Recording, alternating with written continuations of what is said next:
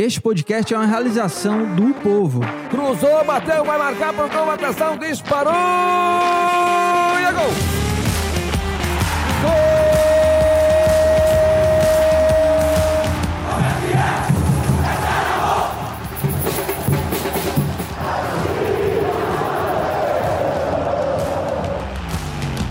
Fala rapaziada, é hora de podcast, o podcast do torcedor cearense.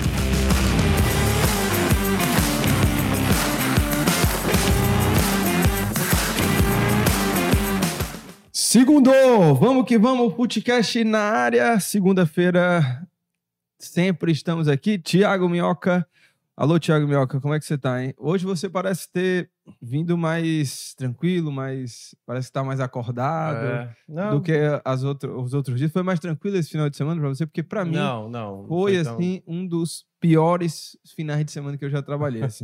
No sábado eu acordei 9 horas, sabe? Porque eu já tava acordando cedo, porque eu queria adiantar uma outra coisa, porque eu achei que o dia ia ser tranquilo, mas é, só engano meu. Acordei 9, aí até agora tô trabalhando. Não, cara, foi, foi um pouquinho mais puxado porque a gente voltou a fazer jogos no estádio, né? Foi bem legal fazer o jogo do estádio. Inclusive, você foi aclamado, viu? você foi É, é. ovacionado, você foi erguido pela galera. viu? Exatamente. Nosso colega Juvenal, né? Nosso colega em comum. Conheci pessoalmente, eu nunca tinha conhecido o Juvenal Sim, pessoalmente. verdade, verdade. Juvenal E- tá cabeludo, né? Tá cabeludo. e ele me deu a cara na volta e na volta ele foi encontrar amigos e falou assim, não, tô indo deixar o Thiago Minhoca assim. Thiago Minhoca tá no carro, velho. É, foi, foi. e aí eu tive que descer do carro ele pra me bater mandou- foto e Ele tal. me mandou mensagem é, antes de começar o jogo Foi lá. que ele perguntou assim, cadê o Magão? É, é. Aí eu falei, cara, tá de plantão, então É, aí ele mandou, uma vai foto, ser longo. ele mandou uma foto na cabine e depois mandou sua foto lá com as pessoas Ele adorou, foto. ele adorou. Mas foi tudo tranquilo. E não, mas foi tranquilo assim a, a, a ida pro, pro Castelão. Foi. Conta aí uma coisa que só você viu por lá nos bastidores. Cara, Você é, chegou a ver, por exemplo, porque a gente vai abordar aqui tem muita coisa, né, Tem pra gente falar coisa. assim, é muita, porque a gente agora vai de falar manhã saiu já pauta quente. Ah, né? é, verdade. Albeci Júnior não é mais. Se é, do Ceará. o- o- não tá mais na diretoria do Ceará, entregou o cargo. É um dos assuntos que a gente vai falar sobre essa crise do Ceará. Mais uma Profunda. derrota, mais um resultado e uma atuação muito ruim. Inclusive, teve protesto, vaia, teve de tudo ontem no Castelão. E a gente também vai abordar, fazer uma projeção para Corinthians, né, o jogo do Fortaleza contra o Corinthians, que vale a vaga na final. É, o próprio jogo do Fortaleza no sábado, é, no empate com o Grêmio, e também, claro, o rompimento do Fortaleza com as torcidas organizadas. Sim. Nesse sábado e domingo que você foi, é, que, que você, por exemplo, uma, uma dúvida aqui que eu tenho, é, no jogo do Fortaleza, eu vi muita gente nas redes sociais falando sobre o clima no estádio, é, lamentando essa questão das torcidas, mas assim, acho que as pessoas têm que separar é, é, é, duas situações, porque não dá para você também lamentar o fato de torcida organizada A ou B não estar no estádio, mas olha o que, que eles fizeram, né? Olha tudo que aconteceu. É, eu acho que, claro, o torcedor que fica mais preocupado vai ter até bateria, né? Agora nesse, nesse jogo de terça-feira, porque não teve no jogo contra o Grêmio, mas houve uma liberação. O Fortaleza até divulgou que vai haver bateria no setor superior central, ou seja, os instrumentos vão ser liberados lá. TUF e JGT segue suspenso, mas é, eu, assim, eu não, não vejo como algo para se lamentar da forma como eu vi. Mas você achou que o estádio ficou mais morno, assim? É, exatamente. Não ficou tão pulsante como a gente costuma ver né, nos jogos do Fortaleza, no Castelão. É, era realmente um, um sábado, especificamente, assim, parecia como se fosse um, um jogo ali. Campeonato Cearense? É, um jogo que o, o torcedor rodada. foi, porque a cabeça toda tá todo pro jogo de amanhã, Tem isso também, né? Tem isso também. Só que a, a perspectiva, né? O Fortaleza tinha soltado uma parcial ali por um pouco mais de 30 mil pessoas, já tinha é, feito, co- confirmado a presença e realmente o número foi menor. Eu vi que até o Marcelo Paz até participou de uma entrevista da CBN, não tô Sim, lembrado qual foi abordar. a CBN. É, foi a CBN, no programa CBN Esporte do Éboli, É, CBN lá de São Paulo. E a gente vai abordar aqui Isso. também, porque ele eu até sobre- vi. é, ele falou outros assuntos também, mas ele falou bastante. Foi a Isso. primeira vez que ele falou sobre o rompimento com as torcidas organizadas, defendeu, mas daqui a pouco a gente aborda. Mas Não, aí foi isso. Aí deu pra ver, assim, que realmente o torcedor talvez não fosse com tanta expectativa para o jogo, era o time em reserva e tudo mais, Luceiro, Uhum. Pacheco nem sequer foram listados. Acho que teve uma notícia assim meio que impactou mais foi realmente a questão da informação sobre o Marinho, né? A questão Sim. do, do estiramento ali do, do ligamento, que né, eu acho que vai levar Tá uns dias aí fora. para ele voltar. E, e, lance, aí eu acho que a como você falou bastante, foi umas bem semelhante com o do Paulo Vitor, né? Paulo Vitor, que teve também É. um problema. O próprio Caleb, né, teve também algo parecido, né? Uhum. O Caleb não precisou passar por cirurgia. E aí, durante o jogo, eu acho que o torcedor começou, velho, tem como a gente ganhar. Estamos jogando muito bem, né? Começou ganhando. Exato, abriu o placar merecidamente, né? Com um pênalti batido pelo Galhardo. E aí, depois deu pra ver que o torcedor. Ele não ficou irritado nem nada, porque, obviamente, tinha todo esse contexto do, do que era a partida. Mas deu pra ver que o torcedor, ele, ele saiu mais frustrado, né? Pelo que, Uhum. pô, se a gente jogou tão bem, né? Assim, a ponto de vencer realmente o Uhum. jogo, assim, fo- fomos melhor do que o Grêmio. E Então, o, o primeiro detalhe que eu trouxe assim no final de semana foi esse jogo do sábado, que tinha, sabe, esse aspecto de. Ah, cara, vamos lá, vamos ver o jogo. Se vencer, beleza. Se não vencer também, o jogo é terça. Uhum. Mas eu acho que o sentimento esse do torcedor. sentimento do torcedor. É, mas o que deu pra perceber assim da galera, e eu encontrei, né, o próprio Juvenal e a galera lá do Glória Tradição na saída, eles falaram, cara, eu não, não acho que. Pra mim o resultado foi maravilhoso, assim. Porque Sim. eu projetava, pelo que foi, fica só a frustração de realmente não ter aproveitado melhor as E- oportunidades. E eu acho também, assim, que diz muito também sobre o elenco montado pelo, pela diretoria do Fortaleza e o trabalho do próprio Voivoda que Certamente. conseguiu, eh, desde o começo do ano, eh, fazer com que todos os jogadores assimilassem eh, o sistema. É. Então, vários jogadores ali não, não jogavam há um tempo, mas o Galhardo até falou sobre isso, né? Mas os jogadores sabiam o que fazer, estavam preparados para aquela É. oportunidade. Mas só um E outro aí- detalhe, só um sim. outro detalhe também, porque a gente vai explorar o jogo mais. Tá. Eu tô pegando só tuas impressões aqui. Não, do- é, aí eu- se quiser eu posso falar até também a impressão que eu tive do domingo da torcida, né, É, do Ceará. porque. Não, antes de eu falar do Ceará, eu queria saber o seguinte, porque é, repercutiu muito também a, a torcedores que não fazem parte de, de torcidas organizadas. Em determinado momento do jogo, vaiaram o grito que. Sim, sim, porque tem uma que determinada canção. TUF, né? É, tem uma Porque- canção que acaba citando. A, a TUF e a JGT elas estão é, suspensas de ir ao estádio. Isso não quer dizer que nenhum membro, ninguém, Sim, né? é, o, é digamos, Você não pode entrar com é, vestimentos, algo que remeta alusão a a, é isso, isso. torcidas. Mas estavam ali torcedores da- das torcidas organizadas. Houve, não tinha bateria, né? Mas houve gritos ali, houve cânticos que é, exaltavam a TUF. E aí, nesse momento, houve vai. Você, você chegou a É. perceber da cabine? Porque a gente sabe Foi que no é primeiro diferente. tempo, a gente até tava estra- achando estranho, teve um momento que achei que era estavam vaiando o Benevenuto, aí Hum. depois eu achei que era o Soares. E depois que foi, a gente foi reparar realmente que era na hora do cântico, quando citava, Uhum. né? Exatamente a TUF, e aí vinha a vaia. Então, assim, era uma parte do estádio, mas a maioria, e eu acho que talvez daqui a pouco a gente vai falar sobre esse assunto, né? Da, da questão do, do Fortaleza ter rompido insti- institucionalmente com Uhum. as duas torcidas. Mas, assim, deu para ver que o torcedor, assim, o grosso, realmente boa parte, realmente a, é, apoiou a decisão. apoiou, apoiou a decisão, tá realmente assim, sabe? E eu acho que até mesmo os próprios é, líderes, né, de cada torcida até se manifestaram, né? é, já também já en- entendendo todo o contexto, assim, realmente foi uma coisa que passou muito do ponto. O que aconteceu na sexta-feira à noite, né, de brigar na, na frente à sede foi algo lamentável.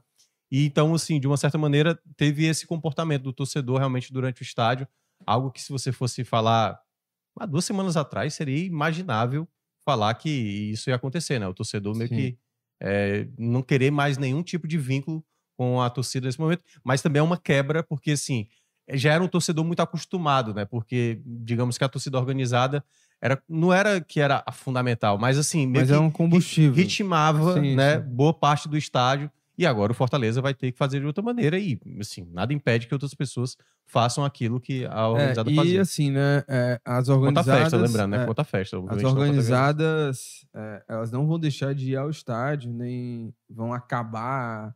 é, mas a partir de agora, pelo menos assim, por enquanto, e o Marcelo Paes lá na entrevista falou tempo indeterminado essa, essa, esse rompimento, pelo menos por enquanto, as regalias, vamos dizer assim, que as torcidas organizadas tinham, a, a TUF e a JGT, elas não vão ter. E quais são esses regalias? Era é, é, o Fortaleza cedia ingresso para que eles pudessem vender em suas lojas oficiais Cortesias. cortesia, É, é, apoio logístico, né? é, viagens externas também.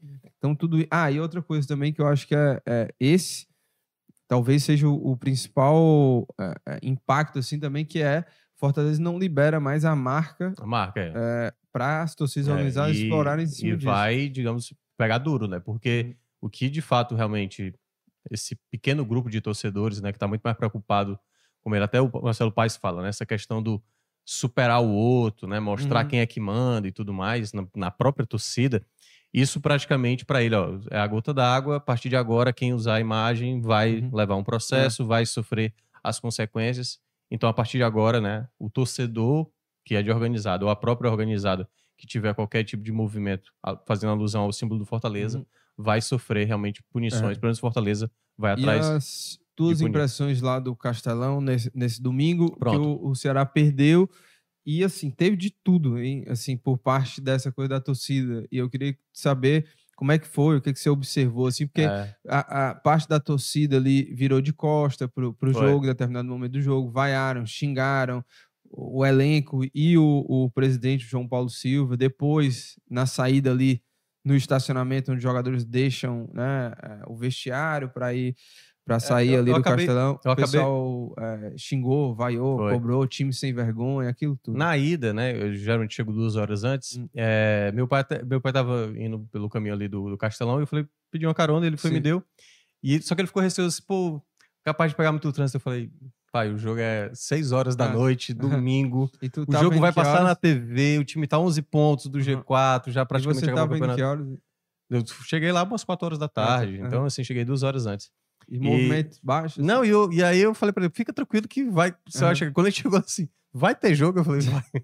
Porque realmente foi um, assim, inicialmente ali, claro, cheguei duas horas antes, movimento muito baixo de torcedores, e ao longo ali, né, não apareceram tanto, foi 11 mil, né, por volta de 11 mil e uns quebrados que acabaram é, é, comparecendo. E no, num contexto geral, Lucas, assim, era muito torcedor que vai naquela força do hábito mesmo, né, quase como se fosse uma, uma rotina. Opa, tem jogo do meu time, eu vou, independentemente se tá mal, se tá Sim. bem, então o torcedor se fazia presente. E aí, naquele contexto, deu para ver que, e assim, uma questão mais do, do comportamento da torcida durante o jogo. Inicialmente, o torcedor ficou muito animado, porque o Ceará começou com muita né, velocidade, né, aquele time rápido, querendo bater. Teve momentos que tinha três bolas em campo e todo mundo querendo bater a falta. E aí, ao longo do jogo, é que é uma coisa que a gente vê no Ceará, né? O Ceará foi se perdendo durante a partida, tanto que o Mancini falou também sobre isso. E aí, durante o contexto, né, quando as coisas, quando toma o gol, depois começa a errar, e erra passe, não sei o quê, aí foi quando começou a ter manifestação. Teve dois momentos marcantes, né? Primeiro foi o momento que a Ceará Amor, que estava lá, né, a torcida mais conhecida do Ceará, saiu, assim, todos os integrantes, assim, o pessoal da bateria e tudo mais, Foi embora mais É. cedo? todo mundo saiu, né? O pessoal que tava lá de até com a camisa amarela saiu, o Horácio até destacou isso na transmissão. E aí deu a, a impressão de que eles tinham ido pro outro lado, mas na verdade era outra torcida, Uhum. MOF, né? Que Uhum. foi pro outro, foi pro outro lado e desceu, né? a- a- o lance lá da- das arquibancadas até próximo ao gol ali da meta do, do próprio goleiro do- da equipe do, do Atlético Goianiense, né? Do Ronaldo. E aí eles começaram a fazer o protesto, viraram costas, e aí várias palavras né, assim, de, de crítica Sim. à diretoria, ao presidente, aos jogadores e tal. Então, foi assim, um, um componente onde já não era um estádio cheio, muita gente já tinha ido embora, assim, parte das pessoas já tinham ido embora, e aí, novamente, esse protesto, e fi- fizeram praticamente ali, né, uma peregrinação, na saída também dos jogadores ali, né, do ônibus, no pós-jogo também, teve muita manifestação contrária, e aí, claro, a gente pode abordar né, o que aconteceu no jogo e esse momento, né? Tanto de um, muito bem, né? Que vai viver um momento épico, como é jogar uma semifinal de Sul-Americana, e o outro que está aí praticamente, né? Eliminado dessa possibilidade de acesso, que é o Ceará. É isso, é isso. E olha, aproveitar também para chamar o pessoal, é, deixar o comentário aqui na nossa live, a gente está ao vivo e, claro, se inscrever aqui no canal do Povo, tá? Até porque, Thiago Minhoca, é, tem uma programação vasta aí agora de, de- com esportes, né? Não só o Footcast toda segunda ao vivo aqui 9 horas, mas tem o Esporte do Povo de segunda a sexta, de 11 a meio-dia. Inclusive, o Esporte do Povo também virou podcast, né? Os episódios ficam disponíveis nas plataformas de podcast, assim como o Footcast. E tem logo depois do Esporte do Povo, de segunda a sexta, e aí de meio-dia às 13, o Trem Bala, tá? Exclusivo aqui no YouTube, no canal do Povo. Tá certo? E, Thiago Minhoca, ó, tem, já tem o pessoal comentando aqui, é, o Ertan Torcedor do onda. Fortaleza hoje está Tá nas nuvens. É, né? ele falando, não vai ter golpe, fica João Paulo. Ele É. tá falando. É, deixa eu ver o que mais. O, o Davi Amorim celebrando Fortaleza e alfinetando o Ceará. O Anderson dizendo torcida tem que cobrar mudanças no estatuto, não ir para o estádio agora é, é para ajudar o time. Ele tá falando, né? O Ítalo dizendo que acredita na inocência do Albeci. É, enfim, né? Deixa eu ver o que mais aqui. O Eduardo falando: se o Mancini ficar realmente para o planejo de 2024, 90% desse time tem que sair. Mudança radical, onde realmente tem que acontecer a forma de pensar futebol. Vamos pegar o gancho é, dessa partida, dessa derrota do Ceará em casa, né? Foi ontem. É, o 1 a 0 um jogo onde o Ceará, mais uma vez, foi muito apático. Tiveram algumas mudanças. E Sim, foi um o time que, que até ofe- observou ofensivo, assim, né? taticamente e o que, que não deu certo? Porque na teoria foi um time bastante ofensivo. O Eric até Jogou de meia, não, né? é, não teve aquele meia de ligação clássico que era o Jean Carlos, ou até mesmo o Castilho. Não, o Castilho jogou como segundo volante, jogou Uhum. Eric, Saulo Mineiro, Janderson, quem era o quarto e o Nicolas. Isso. Esse foi o quarteto do Ceará. Com dois volantes, é, o Castilho sendo um deles e o outro era o Breno, Breno, né? Não, né, não teve voltando. mais o Léo Santos. O Léo Santos até estava suspenso, né? Isso. Aí o Kaique jogou lateral direito, o Varley também Isso. estava fora. Então, o que que. não David Ricardo foi na esquerda e se machucou. Sim. E é impressionante, assim, todo mundo passa na esquerda e se machuca. Danilo Barcelos tá sempre lá inteiro, disponível, mas quem entrou foi o Formiga no lugar dele. Mas, Lucas, é, é o que a gente tem falado, eu falei isso muito na semana passada, né? Acho que depois daquela, daquela goleada pro Novo Horizontino, até perguntei isso pro Graziani, se já não era momento para fazer realmente, assim, dispensas no elenco, né? Porque às vezes encarar a realidade é melhor do que às vezes você ficar dando o discurso de ainda acredito, ainda matematicamente é possível, e era matematicamente impossível, mas não tinha um, um lastro, né? Porque quando você sai daqui, da maneira como o Ceará saiu antes daquele jogo contra o Novo Horizontino, venceu o Criciúma e venceu o Londrina, vai para aquele jogo e toma aquela goleada, assim, mas assim, é, é na cara, é gritando assim, ó, não tem como esse time ainda brigar por esse acesso, não tem como, assim, sabe? Do jogo do Tombense, vai lá, tinha aquele contexto, o Guto, no, o Guto recuava o time, esperou e tudo, mas é o comportamento dentro de campo. Tanto que se você observa, os primeiros 30 minutos do jogo, o Ceará jogou bem, o Ceará foi para cima, construiu várias jogadas de ataque, só que o que pecou ontem, né, assim, o que o Ceará teve, o Ceará finalizou 17 vezes. Só uma em direção ao gol que foi um chute do Eric fraquinho, né? Uhum. A melhor, talvez, possibilidade foi um chute de fora da área do, do Jean Carlos, já no segundo tempo, quando perdia por 1x0, uma bola que passa ali raspando a trave. Porque, de fato, o Ceará teve muito volume, mas não teve precisão. Então, muita jogada de ataque, e aí um time ansioso, né? Tinha hora que você queria bater a falta e não sei o quê, acabava se precipitando. E o Atlético Goianiense, que aí eu acho que é o outro lado da moeda, são, eram duas equipes que estavam em campo ontem, são duas equipes, aí, claro, né? Falando antes de começar o campeonato. Eram consideradas favoritas a conquistar esse acesso, juntamente com o esporte. Para mim, eram as três equipes que a gente considerava, não, essas aqui são as mais consideradas favoritas, não quer dizer que vá subir, não, o Ceará não, não vai confirmar esse acesso, são favoritas a subir. E tanto o Atlético Goianiense como o Ceará erraram muito no começo da temporada. Demitiram seus treinadores no começo da Série B, da, da Série B trouxeram dois treinadores muito questionáveis, Barroca e Alberto Valentim, seguraram demais esses atletas, o time acabou não deslanchando. Só que o Atlético Goianiense ele foi mais é, foi mais inteligente de primeiro tinha um problema seríssimo na defesa. Não à toa saiu daqui sem tomar gols. Se eu não me engano, dos últimos sete jogos do Atlético Goianiense o time não tomou gol em seis. Só em uma partida que foi a derrota para o Botafogo por 1 a 0.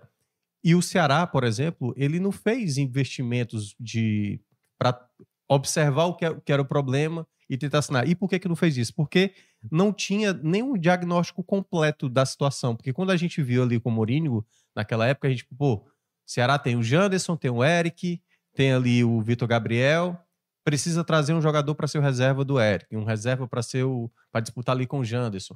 E isso não até trouxeram, né? Trouxe o Pulga, trouxe o Pedrinho, só que aí quando chega o Barroca, o Barroca já começa a dar chance de novo pro Luvanu, chance de novo pro Igor. Então todo o processo de tentar diagnosticar o Ceará foi perdido. O Atlético Goianiense não, ele percebeu e toa ele trouxe Lucas Esteves, trouxe Matheus Peixoto, o Dodô, né, aquele ex-Fortaleza, o Baralhas, que era do Atlético Goianiense, voltou, né, não estava sendo aproveitado no Inter. Então, o Atlético Goianiense é uma equipe que fez péssimas escolhas durante o campeonato, mas soube retomar para ainda lutar até o final para a disputa do campeonato. O Ceará não. O Ceará ele se enrolou cada vez mais no problema E aí, tanto é que o Mancini falou ontem na coletiva. Depois dos 30 minutos do primeiro tempo, é quando o Ceará começa a se perder. E quando toma o gol, aí é um festival de, de problemas. Passes errados, sabe? Jogadas. Teve uma jogada, por exemplo, que foi um. Acho que foi uma jogada do Eric vindo pela direita e ele toca no, no Guilherme Castilho, que ontem também, assim, deu um, umas finalizações fora da área horrorosas, horrorosas. É e aí ele, ele, ele refuga de finalizar, talvez por já ter errado muitas vezes é, em tentativas anteriores na partida. E aí ele volta. Ele meio que está saindo da área, como se Aham. estivesse puxando o contra-ataque para o Atlético Goianiense. Aí ele perde a bola, assim. Aí o torcedor que já estava irritado com ele, ele, aliás, foi o que deu coletiva é, quando o jogo terminou, e o torcedor realmente xingou muito ele, assim, né, na saída. Então, assim, é, é um colapso. O Ceará hoje é um colapso como time, né? Não vai subir, não vai cair, mas ontem foi mais uma demonstração de uma equipe que está vivendo uma crise, uma crise de fato assim, né, emocional. O próprio Mancini falou isso, né, que ele ficou espantado de observar isso. Tipo, é realmente, foi até a pergunta do Horácio que ele até mencionou, isso não é um problema de agora, já aconteceu no ano passado e tal. Então, assim, é um problema que precisa ser resolvido, né? Vai demorar muito para você de novo retomar uma confiança. O torcedor está muito, muito assim descrente de uma mudança imediata. Então, é um processo que vai levar um bom tempo. É, e assim, é, o Ceará, né, praticamente eliminado, vamos dizer assim, da, da, da briga pelo acesso, mas vamos falar um pouquinho também sobre esse processo de reformulação. Vamos citar também o Albeci, porque já foi iniciada essa reformulação interna. O João Paulo passada, já né? começou isso. é, e aí, desde aquele jogo lá da Chape, o, o João Paulo tem se movimentado, desligando jogadores, é, funcionários. Então, já foi embora Juliano Camargo, executivo de, de futebol, o roupeiro, por conta daquele problema lá. É, foi embora também o Cristiano Ibiapina, que era, acho, que coordenador da logística. Da logística. É, deixa eu ver quem mais. Antes do Albeci, o roupeiro, o Juliano, o Cristiano. Teve jogadores, é, né? os jogadores Sidney, William Maranhão. Aliás, é. o Maranhão é uma grande dúvida, né? Porque o Santos também Isso, não- isso. Tá tipo aquele assim, é, imbróglio, né? Teria, Mas, teria- teria que pagar um Sim, valor, sim. né? O Santos só aceita se pagar um valor. mas o Ceará não conta mais com ele. E talvez, talvez não, mas deve ter mais saídas até antes do, do final da, da Série B, pelo que a gente tem apurado. E a situação do Albeci é até curiosa, porque é óbvio que existia uma pressão imensa em cima do Albeci, Claro. já não de agora. E chegou um momento que era insustentável. Mas o João Paulo, presidente do Ceará, contava com o Albeci pelo menos até o final da Série B. E aí, se fosse para desligar o Albeci, enfim, não contar mais com ele, seria para a temporada de 2024. Mas o João Paulo queria manter o Albeci pelo menos até o final da Série B. Uhum. Até para ter alguém à frente do departamento de futebol. Tanto é que eu acho que semana passada, né, o Horácio até trouxe pra gente internamente dizendo como se o ABC já tentasse, né, pedir o desligamento, mas o Isso, próprio isso. presidente João Paulo não, não, tinha, aceitado. aceitado, mas eu acho que ontem Pô, até É, ficou uma situação é, é, insustentável. sustentável, né? E ele até fez um, um, um longo Depoimento. texto é. no Instagram, a postagem dele de, pronunci- de pronunciamento, falando que estava se desligando do Ceará. Inclusive, ele divulgou essa informação até antes do clube, né? O clube ainda não, se eu não me engano, ainda não tinha, não tinha divulgado. E ele pede desculpas, olha só, abre aspas para o Albeci. Assim, com minhas mais sinceras desculpas e completa indignação por não ter entregue aos meus amigos e a, e a todos os torcedores do Vozão a equipe na zona de classificação para a Série A. Me despeço do cargo do diretor de futebol com muito pesar, fecha aspas aí, para o Albeci. Ele lembra também aqui sobre o título da Copa do Nordeste no primeiro semestre, que o Ceará parecia até naquele momento ali tá no caminho certo, assim, vinha é, bem no Cearense, Apesar, do- apesar da- daquele contexto entre as finais, assim, É, não, ali, por mais. O é até o que eu. Até no, no Esporte do Povo eu falei assim que ah, essa troca de treinador pode Sim. beneficiar o Corinthians, né? No, no jogo lá. E eu até citei o exemplo do Ceará, que é, para mim é, é muita loucura você, nas vésperas de uma decisão, de um confronto, você acabar demitindo um treinador, trazendo outro, porque é pouquíssimo tempo de trabalho uhum. e o cara vai fazer o quê, né? Muitas vezes ele- os treinadores que chegam no, no primeiro jogo, eles mantêm muita coisa ainda do antigo É. treinador. Então, não dá muito mas E eu o acho- Ceará sofreu pra caramba, É, foi isso. campeão, mas Nada tem a ver com o Barroca, Com o Barroca, por exemplo. perfeito, Muito mais Perfeito. Aliás, até se criticou muito, né? Porque ele mudou muito o estilo do time, tinha aquela saída de bola ali muito arriscada que ele gostava Agora- de fazer. Mas eu acho que, o, assim, muita gente, amigos, assim, que, que, eu, que eu tenho, meu cunhado, por exemplo, torcedor do Ceará, ele considera, por exemplo, que o grande erro dessa temporada, dentre Uhum. vários erros, foi aquela demissão, né? Porque já se falava muito que o Ceará já tinha o interesse de ter o Barroca, mas aí a antiga gestão, no caso, o Robson de Castro já tinha meio que fechado com o Morínigo. E aí, naquele contexto ainda, que não tinha. Mesmo você falando assim, pô, tem alguns jogos realmente que o Morínigo tá deixando a desejar. Jogos fora de casa. É, o time, tava toma- dando estagnado. É, assim. Mas ele tinha feito uma grande apresentação no primeiro jogo da final, assim. Sim. O primeiro jogo do, do Ceará contra o esporte foi um, um amplo domínio ali. O gol no final, Uhum. que- que acabou sendo contra, né? Ali foi muito mais um contexto. O esporte ainda tá vivo pro jogo da volta, mas o Ceará foi melhor. E eu acho que foi um erro realmente da diretoria, pelo menos terminar ali o trabalho, entendeu? E aí, se fosse campeão e tal, Uhum. poderia se começar, olha, não é a linha de modelo de jogo que a gente quer estabelecer e tudo mais, tanto é que Foi o Ceará depois precipitado. é, tanto é que o Ceará depois até pass- é, deu a medalha pro Morínigo Uhum. depois, mas eu acho que ele merecia ter participado de pelo menos aquela final, porque joga no bem, joga no mal, ele chegou a ganhar três clássicos, né? Dificultou muito É, pro foi- Fortaleza, foi, assim, eliminou o Fortaleza foi- na semifinal da, da, da Copa do Nordeste. foi- Então tem um contexto assim que, queira ou não, o Morínigo, ele conseguiu fazer um trabalho que não era fácil, que é Ah, sim. você cai por uma. E, e do você zero. Cai, é, você cai de uma divisão, tem que refazer seu time e tudo mais. E várias, vários problemas a resolver. Então, é bom lembrar, o Ceará demorou muito para estabelecer como seria o 2023. Lembra que o, o Robson de Castro, o antigo presidente, sumiu e ninguém sabia nada, quem é que vai sair, Ah. quem é que vai ficar. Demorou-se tanto tempo, tanto que o João Paulo ele assume o Ceará. Março. é, já ali no, no final da Copa do Nordeste. É, e muita coisa o próprio João Paulo conduziu mesmo antes de presidente, porque ele Sim. já era diretor financeiro do É. clube. Agora, assim, onde que você acha que, por exemplo, é, a gente já falou do Albeci da- das outras vezes, é, porque ele foi desligado antes, mas o, o, o- a gente falou do Juliano, né? Sim. Agora, mas o Albeci, o que, que você acha que é assim, que pesou mais contra ele, por exemplo? Porque, e óbvio, tem, tem muitas, eh, muitos problemas que aconteceram ao longo do ano que eu coloco na conta da diretoria como um todo, assim, não é um, um ou outro. Mas o Albeci e o Juliano, eu acho que o grande problema deles dois foi, e aí é um problema até que parece estar enraizado no Ceará, a partir do momento que a gente vê as, as declarações dos jogadores, até que é o quê? Parece que as pessoas que estão ali dentro estão vivendo uma realidade paralela, assim, de analisar e avaliar o que realmente está acontecendo. Sim. A gente lembra daquela coletiva que foi muito ruim, do Albeci e do Juliano, lembra que os Sim. dois falaram? E muitas coisas que eles falaram. Defendendo o Barroca, né? É, e muitas coisas que eles, que eles falaram não era a realidade que a gente vê. Tanto é que, pouco tempo depois daquela coletiva, muitas coisas que aconteceram foram justamente o contrário A própria do demissão do Barroca, né? Que eles Exato. falaram, eles defenderam ali o treinador Isso. naquele momento. O elenco é, é o único ponto assim que, dentre os, os problemas que se colocam em cima dessa dupla do departamento de futebol, é só um, só um, um asterisco assim para falar do elenco, que é o quê? Que para mim ah, tem erros na montagem do elenco, mas é, eu não concordo com quem diz assim, ah, esses caras montaram Não. um elenco ruim. Eu acho que você, a gente, eu posso Cara, é, Eric- colocar como erro assim, É.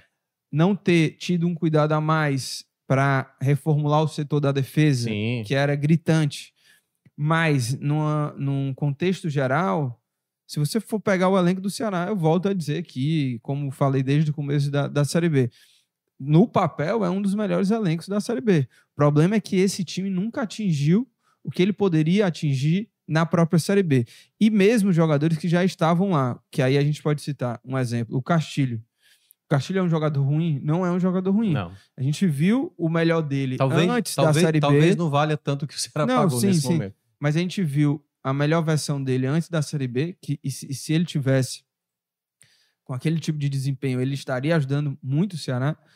Mas aí a Série B, e com todos os problemas que o, que o time enfrentou, nunca mais conseguiu se recuperar esse jogador. O Varley, um, um lateral direito que para a Série B, o Varley era para estar jogando como ele jogou no começo lá da temporada do Ceará, se destacando e está muito mal. É, outros jogadores também, o Zé Ricardo, que nas poucas oportunidades também que teve, não, não conseguiu. O Jean Carlos e o Chay, que nunca, para mim, assim, o Jean, o Car Jean Carlos e o Chay são duas das maiores decepções assim, de contratações, porque nunca conseguiram atingir a expectativa que se criou e, e o objetivo do clube quando contratou esses caras que era pra, eram para ser jogadores protagonistas do time. Perfeito. E aí falta também assim um grande erro do, dessa diretoria e falando do Albeci do Juliano também, João Paulo, é que faltou uma gestão de fazer com que esses caras não, é, é na verdade, entrasse na, uma no, gestão no de elenco, né? É quase como se, assim, muitas vezes você comprou um sapato, precisava, sei lá, comprou um tênis novo para correr. Só que aí você foi lá e comprou quatro pares de tênis, assim, pô, precisava quatro pares. E o Ceará foi enchendo muitas vezes, por exemplo, quando teve ali o final do estadual, quando trouxe o Puga e o Pedrinho, eles chegam, teoricamente, sob o aval do Morínigo ali naquele momento. Só que quem foi utilizar os dois foi o Barroca. E o Barroca, por exemplo, continua insistindo em Igor Kleber, em Luvanô, jogadores que já não estavam rendendo, que já era um processo para tentar. Eu, eu, lembro que o Chay estava até para sair naquele contexto ali do final do Mourinho, que o Mourinho depois coloca ele como titular e ele começa a crescer. O caso do Kleber, que oito meses sem jogar, tinha contratado recentemente o Bissoli e o Nicolas, e o Kleber passa os dois assim, tipo, qual foi o critério, entendeu? O Barcelos, na época do Barroca, errando, errando, errando, errando. E o Barcelos continuava lá, Thiago Pagnussá errando e continuava lá. Então, de uma certa maneira, a culpa também dessa gestão de elenco tem a ver com a diretoria e até mesmo desse contato direto com a comissão técnica. Porque quando o Guto chegou aqui, era para ter falado, Guto, o Igor Kleber não faz, não faz mais parte dos nossos planos. Não tem mais não tem mais espaço para ele. Precisamos utilizar outras peças. Por mais que o Guto chegasse, não, mas eu gosto dele, eu quero ver. Guto, não tem mais clima. Não tem mais clima. A mesma coisa quando, por exemplo, o Kleber chegou e o Kleber passou à frente. Olha, Guto, não tem como. A gente acabou de contratar o Bissoli e contratar o Nicolas. São jogadores. Aí você imagina na cabeça do, do jogador que, que está hoje no Ceará, como era o caso do Nicolas, que tudo bem, não estava rendendo, mas, pô, cheguei aqui, não estou jogando bem, mas preciso de sequência. E aí agora eu, eu, eu acabo tornando a terceira opção agora, sabe? O cara que estava oito meses agora e... vai pegar minha frente, entendeu? É. Então, é, é, é uma coisa que é mal trabalhada na gestão de elenco, que nem os jogadores que muitas vezes não eram, é, jogavam, ficavam desestimulados. O Pulga ontem apareceu, o Puga parecia que também já era carta fora do baralho. O Pedrinho jogou o jogo passado. Então não há uma, sabe, um, um processo de eu crescimento, acho, eu de acho até que o Mancini já está aproveitando também para testar, é. para saber quem vai ser aproveitado. E, e, eu acho que é isso. Acho que o Mancini agora, essa reta final, tem que fazer isso. E uma, só uma coisa, é, pelo menos, é, pelo menos na minha visão, o Ceará tem um treinador para 2024 que é o Mancini. É claro que é, que aí é o ponto assim, o Ceará precisa vai saber. O Ceará precisa porque a primeira coisa, Lucas, não é nem assim, o Mancini vai continuar, é tipo assim, qual é a ideia? Eu, eu lembro que o Matheus Moura, que participou da coletiva do Mancini, ele fez essa pergunta. Qual foi o projeto que foi apresentado para você, Mancini? O Mancini não falou que é esse projeto, ele falou uhum. assim, não, a nossa ideia é lutar por esse acesso até o final do campeonato. Isso não é projeto, isso é, uhum. isso é a meta, isso é a obrigação do Ceará nessa temporada por ser o maior orçamento. Então, assim, o que é que o Ceará vai fazer? Quais são as pessoas que vão estar à frente? Porque, assim, tem uma série de coisas que esbarra na própria maneira como o Ceará é como clube. O estatuto do Ceará, por exemplo, não permite que os diretores, no caso do ABC, sejam pessoa remunerada. Então, como é que você vai trabalhar no local onde você não recebe nada por isso, entendeu? Por exemplo, o ABC era um cara que apanhava, apanhava, assim, merecidamente da torcida, que criticava. Uhum. Ele tentava fazer o, o, máximo que ele podia. Um cara que nunca trabalhou no meio do futebol, assim, assim como um diretor, como um cara sabe, aquele cara especialista de fato, né? Foi a primeira vez que ele exerceu esse cargo, então um cara muito inexperiente para essa função. E aí, quando começa a tomar pancada, o cara, poxa, cara, não tô recebendo um centavo por isso, né? Só tô levando pancada, pancada. Uhum. Pois é, meu, meu, meu, velho, isso aí é o seu ofício como diretor de futebol. É tentar sanar problemas, a gestão de, de elenco, qual a linha do treinador, porque se você sai do Mourinho, passa pelo Barroca para chegar no Guto para terminar com o Mancini, você está cometendo erros. Não tem como você estar tá dizendo, ah, eu fiz o máximo. Não, você está você tá sendo incoerente. E aí, a partir do momento, se não tem uma pessoa especializada, competente, profissionais à altura e, obviamente, bem remunerados, e não são gestores, que era o caso do Juliano Camargo. Porque não pode ficar, só na função de uma, uma pessoa, oh, Juliano, vai lá, a responsabilidade é sua. Errou, então tchau. Porque é isso o Ceará vai fazer sempre e vai ficar contratando e demitindo, contratando e demitindo. Tem que ser uma coisa alinhada. O que me parece, aí só para encerrar, é como se o Ceará fosse diversos departamentos que não se conectam, e aí o marketing faz uma coisa, que o pessoal da base diz uma coisa, teve uma pergunta, acho que foi até do, do Bruno Craveiro lá do Vozão Cast, que o, o impacto que tem do time principal não tem nada a ver com a base. Como é que pode, cara? Um clube. Não diálogo. É, não, não ter Não uma, há uma, uma conexão.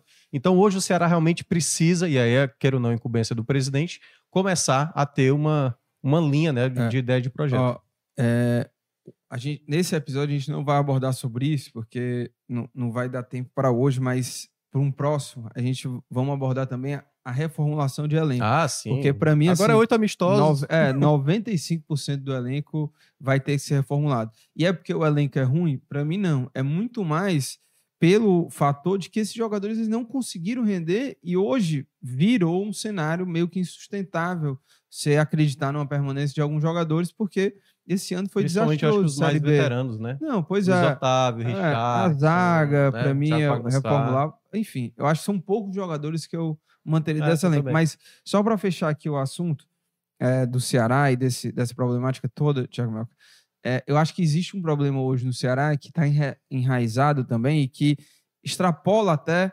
é, a gestão do João Paulo e só aquela última gestão do Robson do ano passado, porque a gente vê os problemas muito semelhantes, mas É. é algo que a gente vê é, até mesmo dos anos que o Ceará passou cinco anos na Série A, juntando com esse agora na Série B, que é o quê? O ambiente que existe hoje no Ceará para contratação desses novos jogadores e a adaptação ao, ao clube, porque não é normal a quantidade de jogadores que não dão certo no Ceará. E, é- e volto a dizer, é porque o jogador é ruim? Não. Até porque a gente vê depois que esses jogadores saem, ou Sim. até antes, os caras O se Kleber destacando. saiu, fez dois gols. Então, é, então por que que tantos jogadores não dão certo? Uhum. O que que acontece? Por que que jogadores que estão hoje no elenco do Ceará não conseguem render e já e a gente já viu que esses jogadores têm qualidade, o próprio Castilho que eu já citei e outras contratações que vieram, o Nicolas, por exemplo. O Nicolas era um, era um jogador que muitas vezes na janela de transferências eu via vários torcedores nas redes sociais falando Pedindo, né? pô, o Nicolas, um jogador aí que podia ser e tal, não sei o quê. Aí lembro até que ele, quando foi pro Goiás, na época, os pessoal, as pessoas falando assim, pô, poderia ajudar o Ceará. Aí contrata o cara, o cara não, não, não consegue render. O próprio, aquele cara lá que faz aquela comemoração assim, que foi o Criciúma, como é que é o nome dele? Jogou agora do Ceará? Igor Kleber? É, Igor Kleber, que você até falou que ele fez gol, né? Fez. É, pois é. Quando ele jogou, os jogos que ele fez pelo Ceará, assim, parecia que o cara é, é, não eu- tinha eu nem tava- condições de jogar a Eu Série tava- B. Eu tava pensando De aqui tão numa- mal como ele, que ele se comportou Eu no tava pensando aqui numa analogia, sei lá, digamos que a gente está numa faculdade e aí, e aqui, enfim, pode ser, Uhum. pode ser, pode ser duas mulheres, dois homens e tal. E você olha aquela pessoa da turma que é tipo assim, pô, essa pessoa aqui é a mais bonita da sala. Todo mundo, digamos, tem um certo interesse e ela começou a dar bola para você. Sim. Só que aí você descobre assim, ó, mas os relacionamentos dessa pessoa não, não são tão saudáveis assim, não fazem tão bem. Eu, cara, pouco importa, bonita é o, que, é, o que, é o que conta.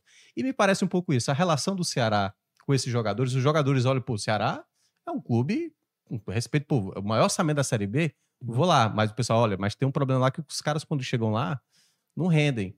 E aí, quando os caras chegam, tanto é que o discurso dos jogadores, não, a gente sabe, ontem o Castilho falou, de fato é uma vergonha que a Uhum. gente tá passando, o Ceará não merece isso, entendeu? É quase como se fosse aquele relacionamento, você, não, a culpa não é sua e tal, não sei o quê. Uhum. Mas aí é que tá, a pessoa tem um problema, e aí é que tá, ela acha que não tem um problema e fica meio que, sabe, botando várias situações para dizer, não, mas o problema é esse, não sei o quê, não, mas a gente tá firme, a gente continua Sim. se gostando e tal, aquela coisa. Então, cada vez mais você percebe que tem um problema ali. Enquanto você não tratar esse problema, a situação não vai melhorar, seja bonita quem for, seja quem for a situação. Então, O- eu acho que a, a grande, o grande problema do Ceará é, é não, é não se enxergar, às vezes colocar o pé no chão, de tipo, olha, a gente tem esse dinheiro, por exemplo, o- o Danilo Forte até participou aqui da, Uhum. das frias no sábado, né? E ele mencionou, e, e o próprio João Paulo já até admitiu isso, né? Parte do dinheiro da, da Forte Futebol já foi utilizado, por exemplo, até para pagar o Barleta, por exemplo. Então, olha a quantidade de coisas que o Ceará pode até estar se prejudicando mais ainda, sabe? Então, colocando mais problemas para o seu futuro, porque ficar numa Série B é diferente da temporada passada para essa, que você tinha vários jogadores de Série A para vender e ganhar muito dinheiro para você montar o time da Série B. Próximo ano você não vai ter já tanto dinheiro assim.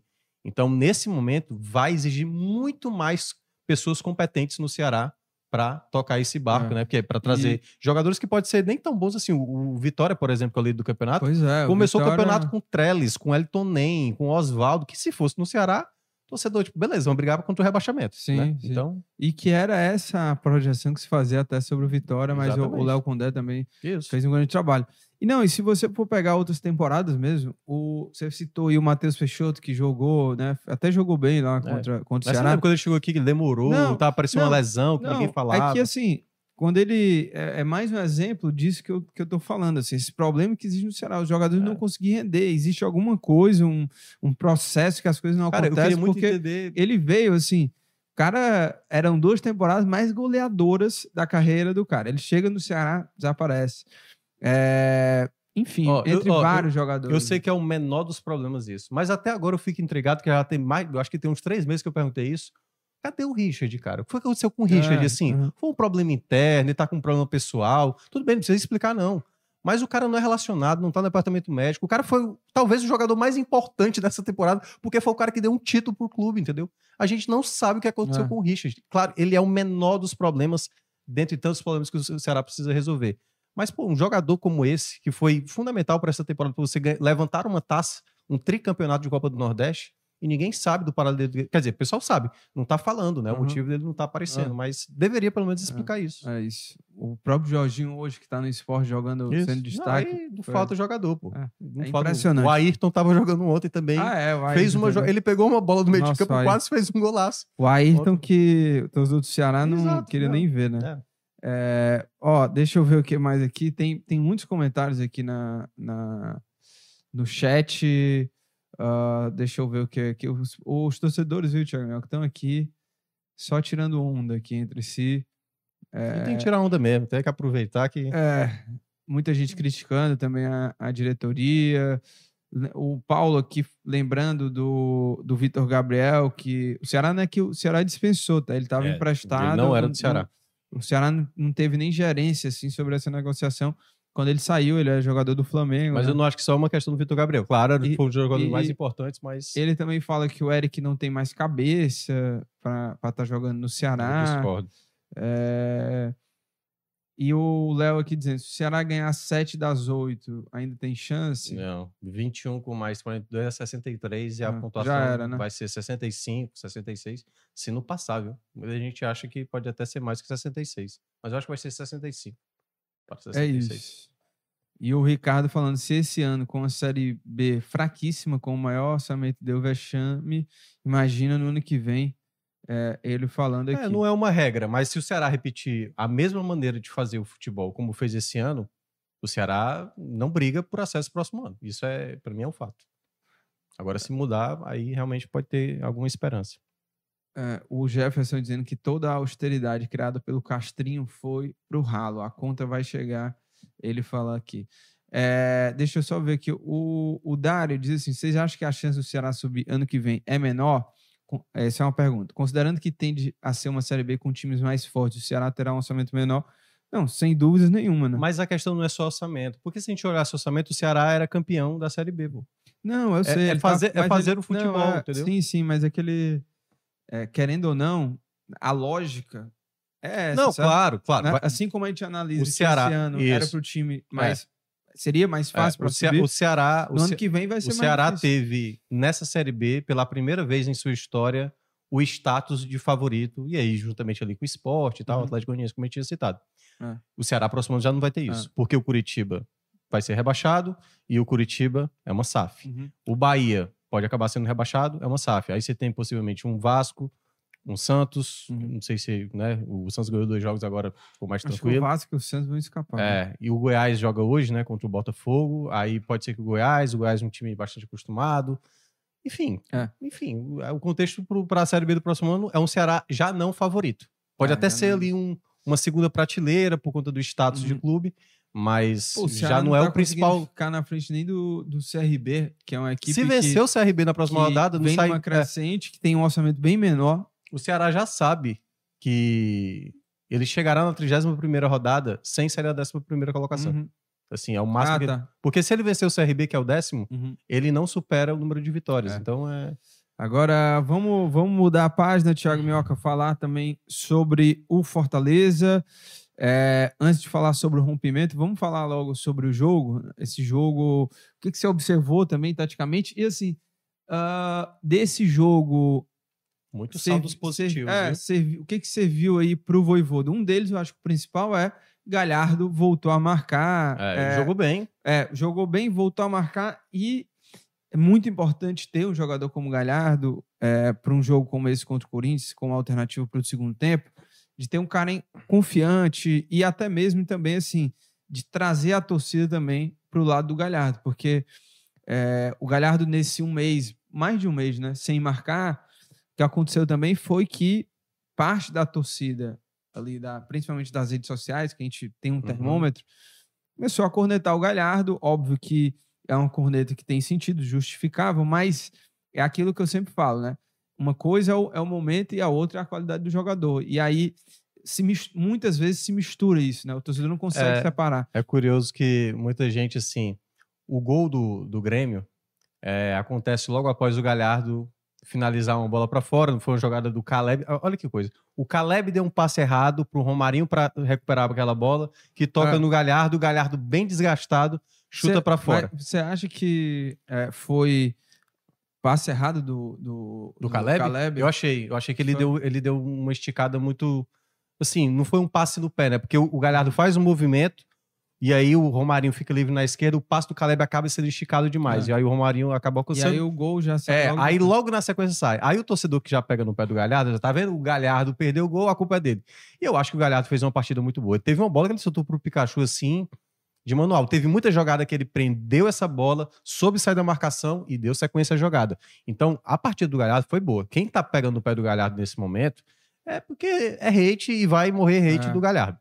Mas para mim só teve dois jogadores que foram abaixo, assim, né? Um no lance pontual, que foi o Fernando Miguel. Acho até que poderia sair gol, porque, queira ou não, o Soares é um jogador muito diferenciado. Acho até mesmo se ele não.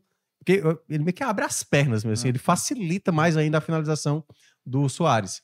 Mas eu acho que por mais que ele tivesse ali com a perna menos fechada, ou tivesse dado aquela inclinada, poderia que o poderia ser que o, o Soares ainda fizesse gol, porque ele tem muito recurso para encontrar o espaço. Soares, não? Ah, cara, maravilhoso, né? É. Assim, Você é... ficou olhando a movimentação dele apesar quando de que, a bola não estava. Apesar de ele ter feito o gol do empate, que eu acho assim, né? O Fortaleza era bem uhum. superior ao, ao Grêmio durante os 90 minutos. Acho que só no final da partida que o Grêmio ali com vários escanteios poderia ter ameaçado ali até uma virada.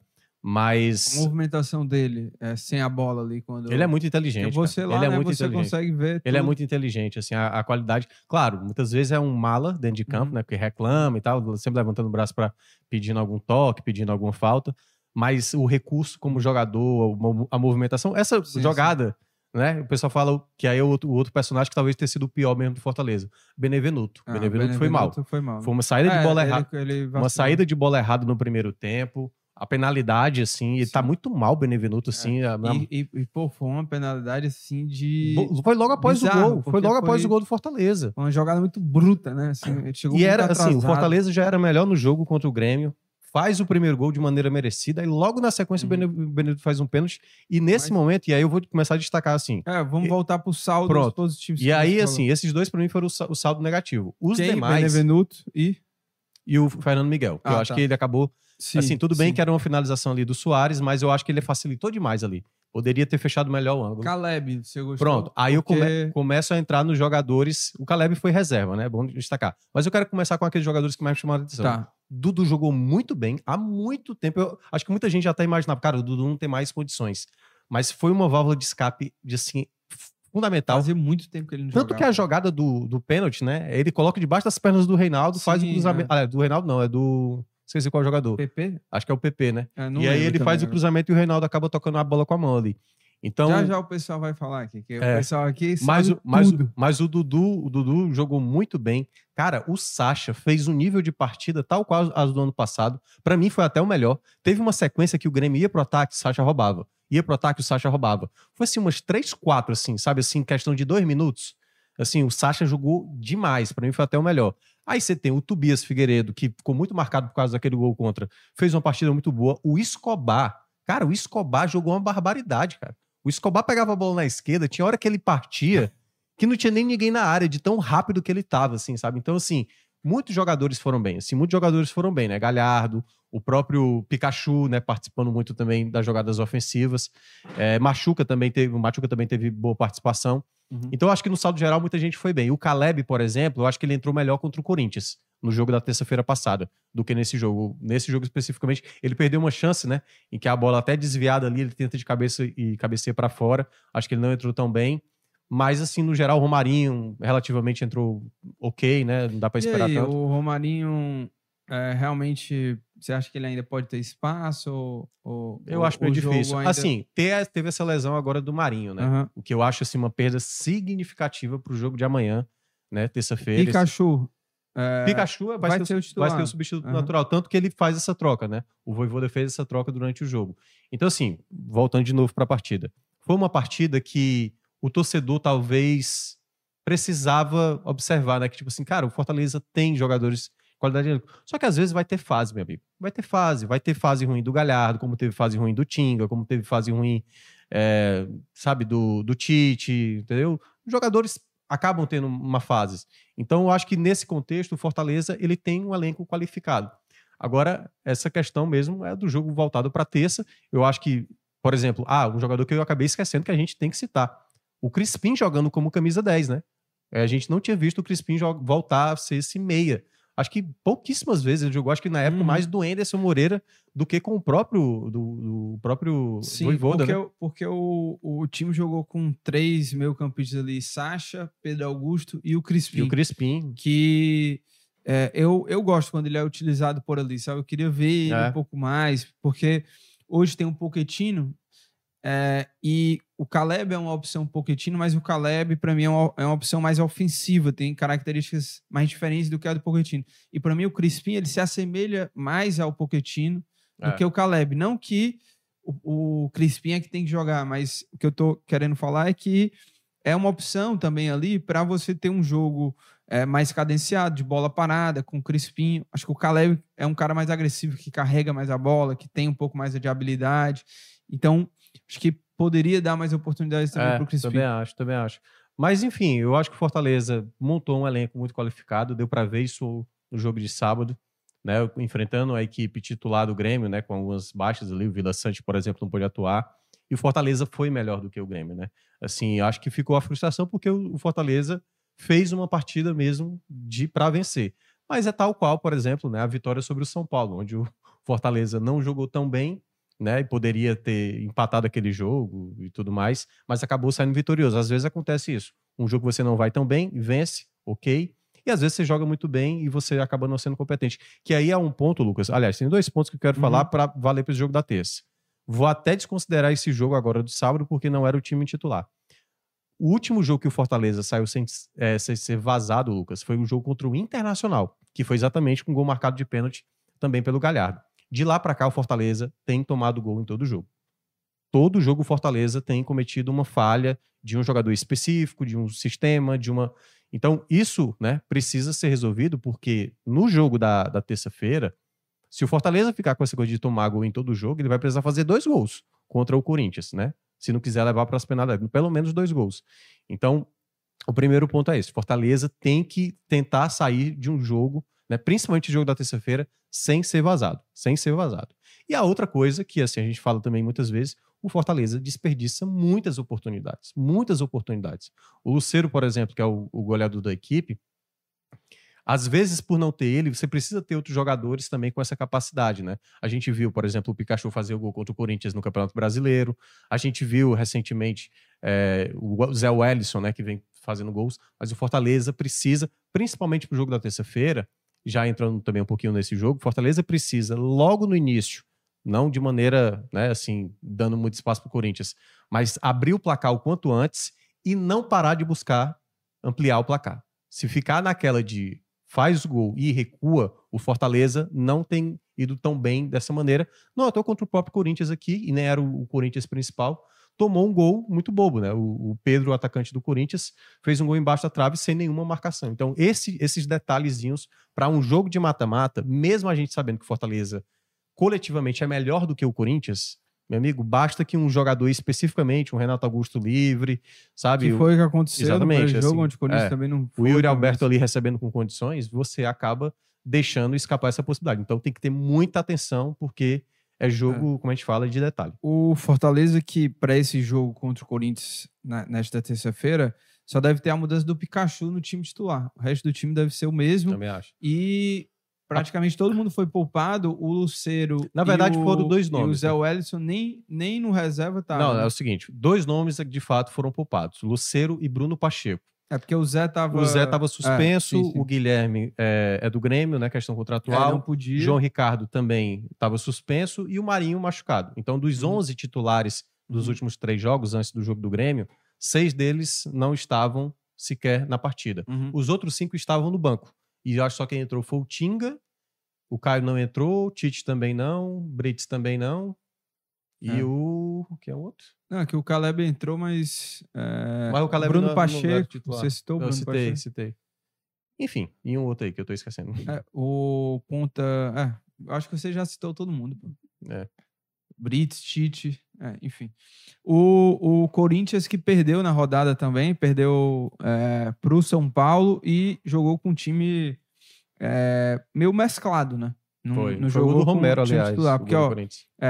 do, do time considerado titular que vinha com o Luxemburgo, o Maicon jogou, o Gil jogou, O Cássio. o Cássio jogou, é, o Juliano jogou, não sei se ele vai ser titular, porque hora ele é titular, hora não. Mas esse foi o time dos jogadores que, que vinham sendo titulares, foram esses caras. É, Alguns também não puderam atuar. No Corinthians também Ren- estavam suspensos é, mas ó, o Renato Augusto entrou no jogo, né? segundo tempo. É, é. pois é. Então, é um Corinthians que tentou ainda competir Sim. contra o São Paulo, assim, utilizando as, as principais peças. Graças a Deus, São Paulo ganhou. É, ganhou 2 a 1 um. Calheri Não, mas eu, mas eu digo isso também até pela moral, né? Sim, Porque se o, se o Corinthians ganha um clássico, também com o time. Porque assim, Mas todas as equipes que jogaram nesse- nessa rodada da Série A, que estão disputando o Libertadores Sul-Americana, só o Fortaleza empatou. Todas as outras perderam. O o Fluminense perdeu 3x0 do Cuiabá, o Palmeiras perdeu de virada do Red Bull Bragantino, o Inter perdeu para o Atlético Mineiro, o, o Corinthians perdeu para o São Sim. Paulo e o Fortaleza quase ganha, né? Você acha que muda muita coisa para esse jogo de terça para o Corinthians? Na minha opinião, não. O que muda mais em relação ao Mano e Luxemburgo, não, não entro nem na questão da qualidade, assim, de. é, não é que são, são dois treinadores farinhas do mesmo saco, assim, nesse momento, mas é que é o tempo, assim, não É. tem muita coisa para fazer. A- o que muda para mim é o, o Luxemburgo, ele não tinha mais a capacidade de fazer uma leitura minimamente do que era o jogo. Tanto é que ele fez mudanças completamente malucas no primeiro jogo lá contra o Fortaleza. Tirou o Wesley, por exemplo, que estava jogando muito bem. E, e outros jogos também que eu vim acompanhando o Corinthians. Então, acho que o Mano, ele talvez possa fazer eh, mudanças um pouco mais lúcidas do que o eu acho Vanderlei. é, eu acho que Mas eu ainda acho Eu assim não- que taticamente vai ser muito ainda o time do É, Vanderlei. porque se ele também faz muita mudança e o Corinthians leva um vareio, ele já tá muito pressionado. Não, e não dá, né? Até Não- mesmo nem porque, tem como, né, assim, é muito O Corinthians aí, acho que trabalho. ainda tá a cinco pontos, né, do, do, do 17º colocado, Uhum, né? uhum. Ele tá ainda numa situação meio desconfortável. E o Goiás ainda joga hoje. O Goiás, que é exatamente o 17º, pode vencer, mas eu acho que é, tá com 26 e eu acho que o Corinthians tá com 30, Vou né? aqui. Acho que são quatro pontos de diferença que o Corinthians está nesse momento pro, pro, pro 17º colocado. O Corinthians está muito delicado, assim, com essa situação. Por isso que eu falei, foi bom o São Paulo ter vencido É, o Corinthians. Corinthians, 13 terceiro com 30 pontos. E aí o E 17 o, o Inter tá mal, hein? O Inter que tá lá brigando na Libertadores tá, tá, mal focado, pra né? caramba. Tá focado na, na Libertadores, né? Mas eu acho que é um time que vai acabar, depois, quando focar na Série A, vai Uhum. acabar é, Subindo, né? subindo, né?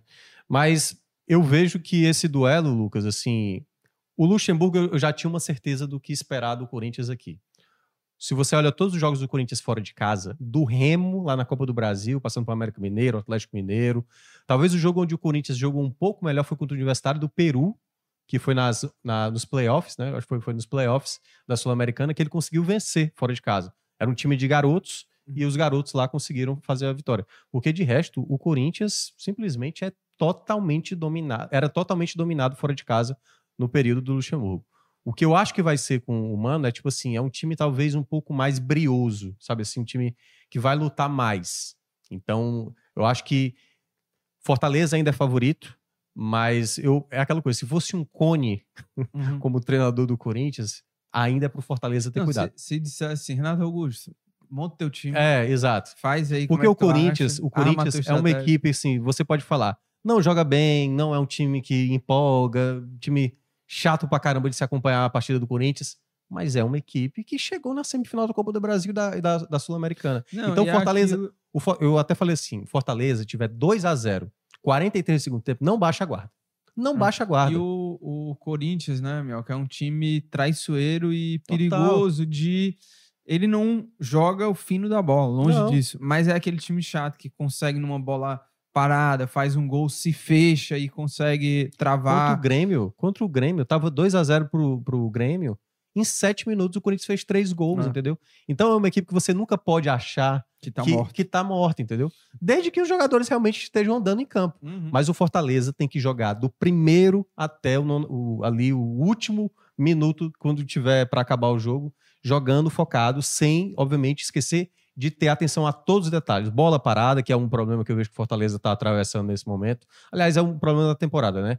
Nem o Brits, nem o, Benevenuto, nem o Tite, nem o Tinga, muitas vezes, também, que participa ali do sistema defensivo. Às vezes, essa bola aérea, e o Corinthians tem uma bola parada muito boa, né? Assim, tem que ter muito cuidado com o Gil, cuidado com o Veríssimo. São jogadores de, de boa estatura ali na, na jogada aérea.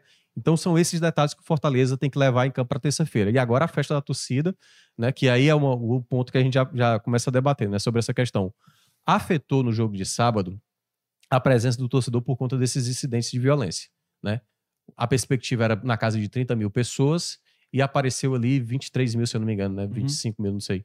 É, ou seja, muita gente, o próprio Marcelo Paz também fala isso na, na entrevista lá da CBN, que muita gente falou com ele dizendo assim: olha, não vou pro jogo do sábado que eu estou preocupado por conta do que aconteceu aí, né, da terça-feira lá em Itaquera, até aquela confusão que aconteceu na sexta-feira na sede do clube. Então, o que a gente vai ter na terça-feira vai ser talvez uma das festas mais bonitas que o Fortaleza é acostumado a fazer, mas assim, é um jogo onde o torcedor tem que estar ali empenhado, seja sem a torcida organizada ou com a torcida organizada, Fortaleza vai ter que fazer. Eu acho que é isso. Eu acho que o torcedor vai ter que vivenciar essa Copa do Nordeste da melhor maneira, assim. Não, Nordeste não, pô. Oh, É Sul-Americano. Copa Sul-Americana. O Fortaleza tem que vivenciar essa Copa Sul-Americana, assim, como algo assim. Cara, a gente tá numa semifinal de Copa Sul-Americana. E é claro que todo mundo quer chegar na final. Mas vivencie, sabe? O que você viveu há cinco anos atrás, aquela coisa da Série C, de ter saído da Série C da maneira como foi, depois de tanto tempo, né? Tendo disputado e longe dos holofotes. Cara, você tá numa semifinal enfrentando um Corinthians, entendeu? Então o torcedor tem que aproveitar muito essa Sul-Americana. E aí, meu amigo, chegando na final, o cara faz o que for possível, né, para para acompanhar essa final, né? Claro que é um- um- viajar para o Uruguai hoje não é nada barato, mas é isso, vivenciar o momento. É, e olha, tava, tava aqui também é, já vendo até outras situações aqui, viu? É, mas, Thiago Minhoca, deixa eu ver também aqui os comentários e a gente já vai abordar também sobre a questão da, do rompimento. O, o Jefferson falando que o 12 jogador do Corinthians foi Ah, muito bem escolhido, pode se preparar para toda faltinha. Arbitragem, né? É, jogadores de- deles fecharem o árbitro para apertar. É, para mim, aqueles dois lá foram pênaltis Tá. é, em cima do Mas, Bruno assim, Pacheco e só um Marinho. ponto. Ah, E eu acho que é uma coisa que o, o Voivoda sabe bem dividir. O Fortaleza não pode entrar em campo pensando em arbitragem. Se a arbitragem errar, beleza. Errou, enfim, tenta continuar no jogo. Porque se, se acabar se É. perdendo por conta da arbitragem, atrapalha o próprio jogo do Fortaleza. Porque o Fortaleza, ele é mais time que o, que o Corinthians. Então É. tem que manter o foco até o final. o, E aí depois, quando terminar o jogo, beleza. Aí desce o pau na arbitragem, se for o caso. o Antônio falando da freguesia do Corinthians, o Rondinelli falando se for para cima, leva-se contra-ataques mortais. O Fernando dizendo que o Corinthians vem pelos pênaltis, contando Também com o acho. Cássio. Também O acho. Gerardo lembrando que foi o Poquetino que entrou no jogo. Acho que Foi. você falou alguma Não, coisa. mas o Caleb também entrou. Ah. É porque o Caleb entrou no lugar do Pikachu, porque Uhum. Tino entrou no lugar do Crispim. É, o, o José falando que se o Corinthians chegou, então é porque deu certo. Ah, É, às vezes dá. Você jogar uma moeda, pode. Jogar a moeda cinco vezes pode dar cara cinco vezes. é. O, Acontece. deixa eu ver o que mais aqui. O Rondinelli, por exemplo, perguntando pra gente se aparecesse uma negociação de venda pro Benevenuto, venderia? Ah, hoje Ele sim. tá hoje perguntando sim. a nossa opinião. Cara, o Bené é um cara muito. Hoje, né? Tá... O Bené é um cara muito carismático, né? Eu acho que o torcedor gosta muito dele, assim, pelo carisma dele. Mas bola, desde o ano passado, ele não tem feito boas partidas. E ele tinha uma característica que eu gostava muito, que era essa bola aérea defensiva. Bola na área, tava lá o Benevenuto tirando. E ultimamente ele não tem sido esse jogador. É, deixa eu ver o que mais aqui. O Fernando dizendo, a questão de pênaltis, vocês colocam favoritismo. É, eu acho que nos pênaltis o Corinthians é favorito. É, o. Corinthians é favorito. Cinco batedores já realizaram nessa temporada com. Né, o Fortaleza não teve disputa de pênaltis, mas com durante o jogo. O Luceiro converteu as cinco deles. Se eu não me engano, o Galhardo também bateu cinco e fez quatro, ou foi quatro e fez três. O Pikachu também é a mesma proporção do Galhardo. Ah, o outro foi o Romero, que perdeu contra o Mérida. E o outro foi o Marinho, que perdeu contra o Corinthians, né? Naquele que ele Uhum. até saiu com cãibra. Então, foram esses cinco jogadores que bateram penalidades. O Marinho já não vai estar. Então, assim, o Fortaleza também tem que se preparar para isso. O João Ricardo, que já pegou dois Uhum. pênaltis, precisa se preparar, porque o Corinthians já é acostumado, a gente já falou, né? Já disputou cinco disputas esse ano, ganhou quatro delas, só perdeu para o Ituano. Então, esse jogo especificamente tem que também se preparar para essa situação. É, e eu tava, só pra gente fechar isso, é, só trazer um dado assim sobre esse jogo, que é o Fortaleza no mata-mata como mandante tem sido dominante. Em 10 jogos, 7 vitórias, um empate e duas derrotas, são 73, vírgula alguma coisa tipo, de porcentagem de aproveitamento. E o Corinthians, assim, é um negócio desastroso é, como visitante no mata-mata. Não só no, no, no mata-mata, mas trazendo esse recorte do mata-mata, o Corinthians tem só 22% de aproveitamento. De sete jogos ou seis, se eu não me engano, o Corinthians perdeu quatro jogos, né? Empatou um e venceu, acho que apenas um. Acho que é essa a estatística. Eu sei que o Corinthians tem 22% de aproveitamento. Então, é um cenário que, ao meu ver, assim, tá bastante favorável para o Fortaleza. Claro que vai ter que jogar bola e vai ter que É, vencer o Corinthians é. no tempo regulamentar, que eu acho que é onde o Fortaleza tem mais chance. Tiago Minhoca, so- vamos falar sobre o rompimento aqui para a gente fechar é, o assunto Fortaleza. E eu até participei no sábado do programa Jornal do Amanhã aqui na Rádio Povo CBN, conversando com a Juliana Matos Britos. Juliana, Juliana Matos Brito. E a gente ab- abordou muito sobre isso, sobre esse rompimento. Para mim, é uma decisão mais do que acertada do Fortaleza. É uma decisão que eu vejo também que ela pode ser um marco até para outros clubes no futebol brasileiro, porque isso não é comum. É, clubes que rompem com torcidas organizadas, principalmente as, a- As principais as maiores organizadas, é. do, do clube. Porque já tem um Então, vínculo que é, isso. assim, um presidente que chega, ele já sabe que isso, ó, É, tu vai ter que saber lidar com Sim, isso, porque sim. já tem uma coisa Exato. de anos. claro. Opa. E é um, é um recado de basta, basta violência, né? É um recado direto que o clube não vai mais tolerar. E muitas vezes os clubes, eles têm relações, muitas vezes promíscuas com essas com as torcidas.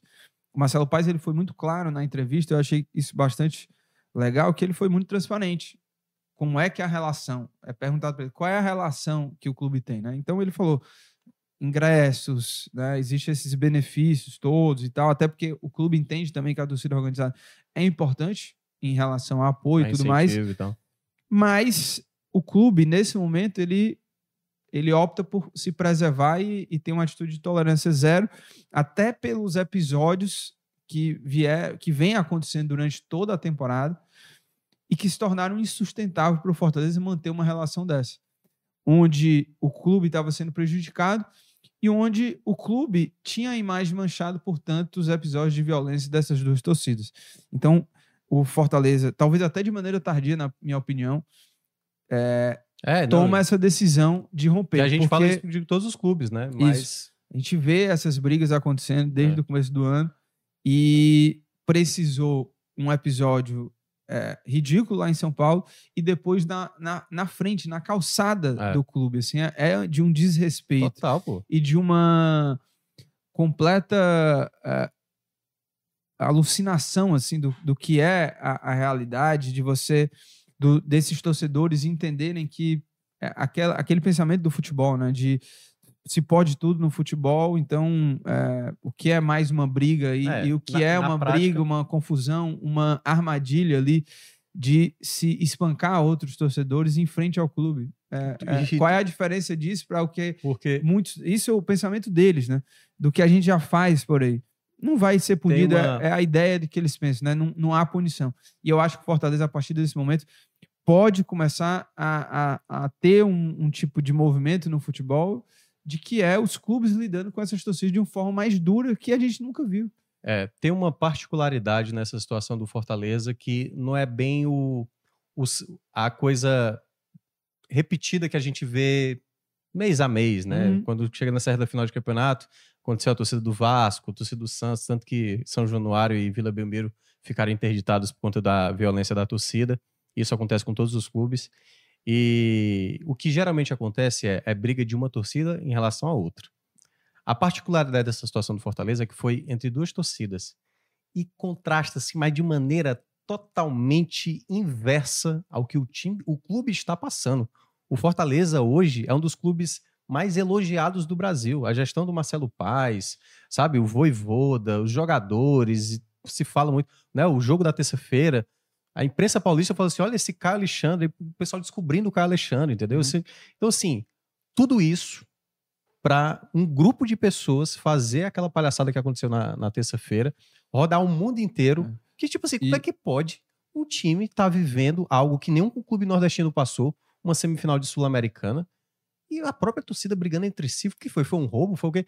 Até as pessoas saberem que, tipo, não, são duas torcidas que são, que são inimigas. Rivais do mesmo É, clube. que são inimigas, porque tem a ver com outras torcidas também, de outros E- estados e tudo mais. E o pior, é, o- é o tipo de motivo que, É. que segundo o que o pai já até fala, né? É aquela coisa de hierarquia de torcida, quem manda mais, quem manda É. menos. Lá no Corinthians parece que a, a briga em si foi porque quem ia botar a faixa onde. Os caras têm o quê? 11 anos, Isso, 10 exa- anos? Mas é isso, é exatamente. É como se o seu filho, por é exemplo, infantil. tivesse assim. brigando com um primo porque quem chegou É primeiro porque pra- um pegou o pra- boneco o, do o controle 1 e o outro pegou o É. controle 2, entendeu? E eu quero jogar com o controle Sim. 1 e a briga fica instaurada. É. Então, nesse sentido, é, tem o contexto também que é uma decisão muito corajosa. Assim. O próprio Marcelo Paes fala na- nessa entrevista da CBN que é, eu lamento muito, porque eu conversei em diversos momentos, houve, houve vários momentos que eu tentei fazer a conciliação, mas chegou um ponto que não dá mais. Assim, quando acho que a gota d'água realmente foi quando os caras brigaram na sede, assim, sabe assim, meu velho, sabe assim, acabou de sair de uma reunião para tentar conciliar a situação. E os caras simplesmente acabam E vocês fazem é, isso. exatamente assim. Então, leva a mão, não. Acabou. Tchau. Vocês que fiquem brigando aí na É. rua, mas a gente não vai mais aceitar esse tipo de situação. Então, acho que Fortaleza ele deu um passo muito importante, né? A gestão Marcelo Paes não é só a figura do Marcelo Paes, mas as pessoas que fazem. Até porque a adesão não foi só do Marcelo, né? Teve certamente ali o Alex Santiago, Geraldo Não, Luciano. Foi um colegiado, Colegiado, unânime. exato. E que é algo O Paes hoje- falou, conselho fiscal, conselho Lucas. de e conselho deliberativo. a postagem do Fortaleza que eu vi no Twitter, mas era assim de enxurrada de torcedor dizendo: é isso aí. É isso aí. Claro que teve torcedor lamentando, pô, velho, vai ser muito estranho, sabe? Sem a torcida organizada, sem ali aquela coisa do cântico e tudo mais, a pessoa fica meio preocupada. O time não vai pulsar, né, da- daquela vibração mais velho.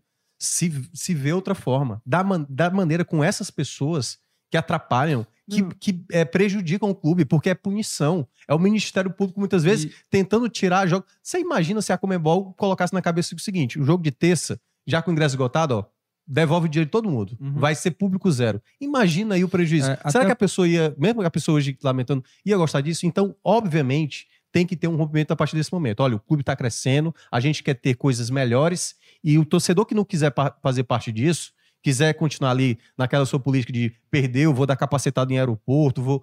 Cara, não, o clube agora é um clube sério, pô. O Fortaleza hoje é um clube sério. Então, não.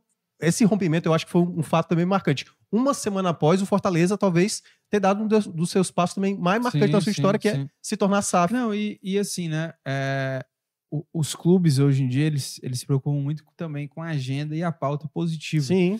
E, e esse tipo de acontecimento vai de encontro completamente ao que o clube está vivendo, porque Fortaleza hoje em dia é só subida. Só né? subida. É, é- é só fato positivo e fatos que engrandecem o, o clube. Teve a SAF, teve essa oportunidade, semifinal, chance de final.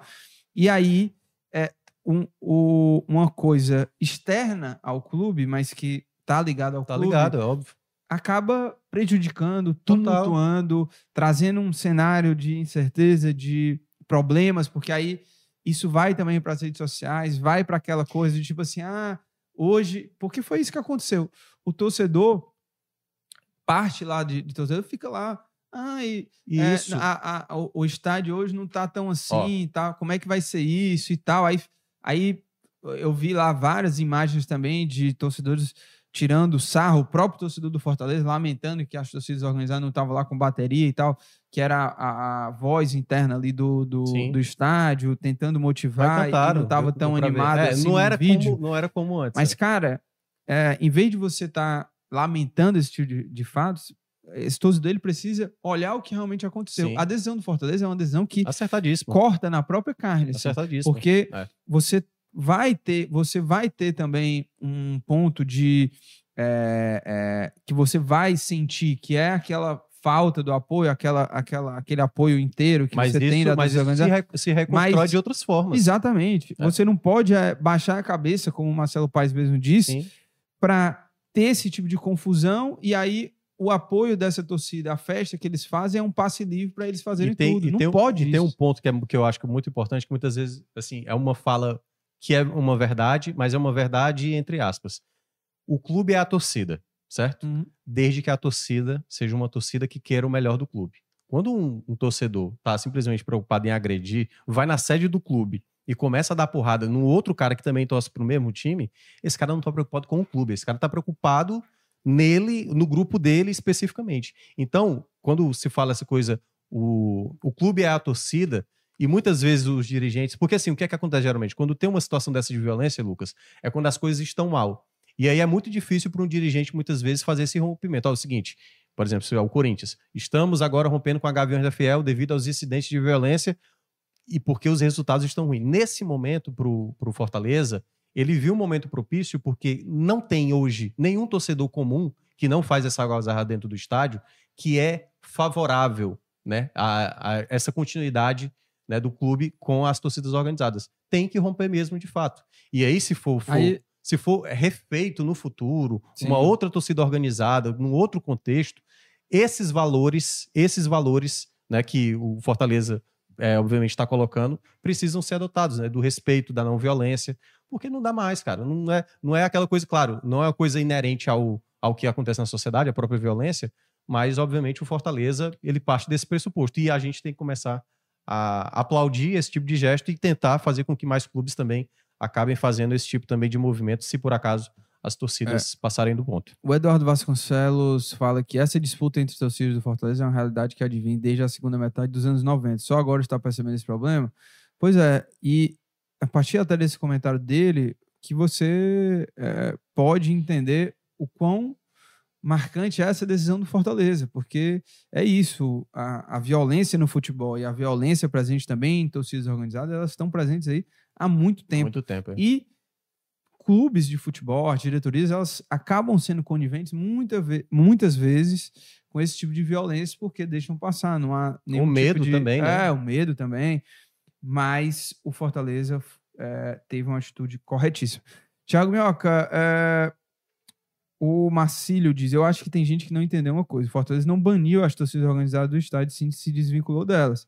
É, Exatamente, é, É isso. um rompimento institucional. né? Exato, Ou seja, exato. o Fortaleza já não tem mais nenhum tipo de relação, não tem mais conversa, não tem mais nenhum tipo de ingresso. Se eles usarem o escudo do Fortaleza, o Fortaleza vai colocar eh, sanções para tentar punir quem utilizar isso. É, o Diego San aqui falando, torcedor organizado é como qualquer outro no estádio. Ele apoia e canta quando o time tá bem ou ganhando. Pode tirar o organizado do estádio, que não faz diferença nenhuma. É o que ele fala. Ah, o Ricardo dizendo, a TUF dos anos 90 e do início dos anos 2000 é bem diferente desse atual. Já a outra conseguiu o que queria, acabou levando as duas para o fundo do poço. É, Deixa eu ver o que mais. O Antônio dizendo, Leão, hoje já campeão no coração. Time de sábado, o Hugo falando, mostrou que podem sim ficar na próxima para a próxima temporada. Benevenuto, eu concordo que já faz muito que não vem bem.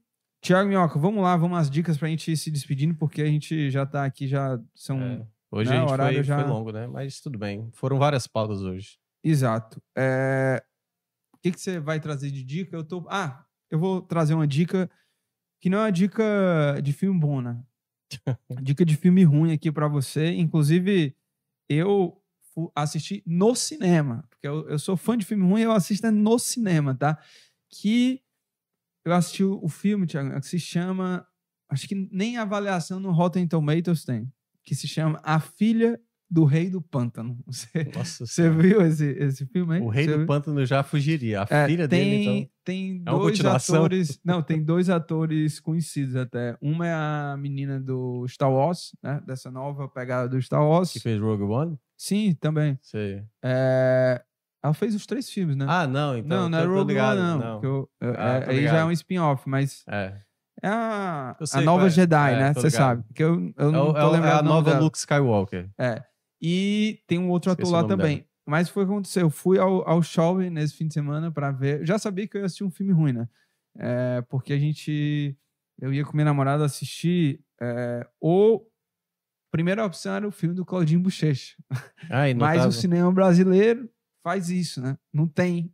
não já, tinha. não, já não tem no, no shopping lá Cara, que, eu absurdo, costumo ir. Cara. Já não tem. Estreou e já saiu, né? Você não Como é que queria ter visto Jogos Mortais? Não, ah, não tem um- já, pô, no 10, pô. No eu 10. parei no 3. Pô, tá assistindo aí o Velozes e Furiosos? não, pô. aí. Não, mas eu assisti todos, né, pô? Hum. Aí a segunda opção era assistir, já que eu assisto Velozes e Furiosos, e assistir Mercenários 4, né? Que já seria um filme Ruim ruim. pra cachorro. Você É. viu esse? Não, não tinha. Aí. é, só que só tinha dublado, pô. Só tinha dublado. Aí sobrou É duas opções, né? Um era um filme bom, Resistência, que eu, eu quero ver, inclusive, né? Tem o, tem o, o David Washington Jr., né? Sim, o filho do. Isso, o Denzel Washington, que eu gosto muito dele. E eu vi por acaso, inclusive, quando eu comecei a, a pesquisar qual filme eu poderia assistir, eu vi que esse era bom. Mas aí a minha namorada queria ver esse, né? E eu Cara. falei pra ela, hoje nós vamos assistir esse. Hoje nós vamos assistir a sua escolha, tá? Mas a gente tá indo pra um filme ruim. E vamos lá, né? E aí é isso, Thiago. Me diverti. Filme péssimo, péssimo, péssimo. Cara, ele mas... é tão ruim que eu nem tô encontrando aqui no, Mas é bom na demais. categoria ele, de filmes. Ele quis imitar, sabe o quê? Sabe aquele filme Rio Selvagem? Ah, tá aqui, acabei de Lembra ver. desse filme, Rio Selvagem? Que tem o Kevin Bacon. Ah, sei, sei. é Rio sei. Selvagem, É, né? Pronto. Mas ele esse é bom. quer imitar sendo ruim, entendeu? É a versão... Enfim, é, eu não vou mais... Ah, mas eu- vão lá, assistam, tá? Vai chegar no stream, assistam e me, me contem se vocês acharam tão ruim quanto eu. É a, a o nome dela Daisy, aqui. não sei o quê, né? Daisy Ridley. É, e Daisy o Ridley. Ben Mendelsohn. É, que eu é- adoro ele. Ele é também. bom ator também. Bom ator. Mas bom ele ator. tem filme alguns Os dois fizeram Star Wars, aliás. É, Cabe- os dois, cabe verdade, destacar. verdade. Tinha, ó, não, e vou te falar, a história é até legal. E, e tinha tudo pra. Não, assim, tinha tudo pra ser bom pela história, mas quando você. Você sabe, né? Você olha o trailer, você olha a capa, você já sabe que. Não, mas você conseguiu um não- tempo de ir pro vai ser- cinema, pô. Mesmo em plantão É. aí da. É, não, porque foi na Parabéns. sexta, né? Ah, foi na sexta? É. Mas enfim, vão lá, assistam. Ruim, assim, nota de, de 0 a 10, nota Um três ou 2, quatro. 2, Nossa 3, Senhora. 3, 3. Ou seja, quase uma ofensa o filme, né? Não, demais, demais. Assim. O filme, ele. É isso, é o 3, porque se juntar tô- tudo, 3 minutos, É. é bom. Então. A minha próxima ida ao cinema vai ser o filme novo do escocese, né? O, o Killer Ah, tá. of the Moon lá. Resistência não te. Não, acho Eu que quero não. ver esse, Eu porque- quero ver o filme do novo escocese que vai agora estrear agora em outubro, acho que Ah, é dia, dia 10. Sim, é, a minha dica é de algo que eu ainda não concluí, porque foi uma série que eu comecei, muita gente falando, parei no terceiro episódio ainda, que é Jury Duty. Já, já ah, falar do eu comecei a assistir, assisti um É. que é ela tem um tom muito parecido realmente com com The Office, né? O The Office é meio que universal, né? Uhum. Assim, tudo que é meio que parecido documentário, um tom de comédia, o The Office acaba sendo lembrado. E ele tem uma uma pegada que é bem legal, né? Que é juntar meio uma galera ali que é ator e tem uma galera, Ah. um cara lá que é especificamente que não é. Que é. E não, e tem o cara que é. O ator que é realmente famoso. né? É, o que é o que fez o Ciclope, né? Do X-Men. Isso, isso. É. Que ele tá lá. É, e, e eu tô gostando muito dessa série, mas eu não terminei ela, não tem como fazer uma avaliação geral, Uhum, mas é muito promissora. Mas E- ela te pegou assim avassaladoramente. Ela pegou bem, assim, tipo assim, pô, grande sacada. Uhum. Grande sacada. A Não, ideia porque é, no primeiro boa. episódio, assim, eu não, eu não tive essa. Não, eu, eu me diverti. Porque é diferente do, por exemplo, o ensaio, que é outra série bizarra, diferente. Não, é, mas ali não é bem uma comédia. Ali é muito, quase o. Você assistiu o primeiro? Você episódio? acha nos. É, o ensaio, por exemplo, que até quem me indicou foi o PH Santos. O primeiro eu O adorei. primeiro episódio é absurdo. É, o a ideia é tão segundo- boa, mas a partir do segundo já me perde. É? Já me perde a partir do Não, segundo. ninguém vai esperar o primeiro.